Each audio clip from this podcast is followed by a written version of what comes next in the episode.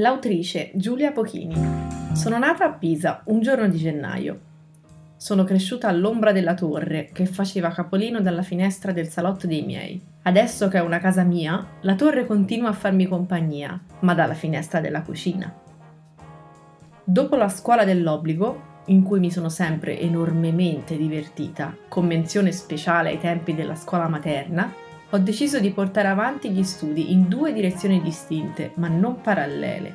La passione per il clarinetto, iniziata quando avevo sei anni, mi ha portato a fare il conservatorio per poi diventare insegnante. Dall'altro lato, l'enorme curiosità di sapere come funziona l'universo mi ha spinto a laurearmi in fisica. Due strade diverse, ma che in realtà hanno un sacco di punti in comune.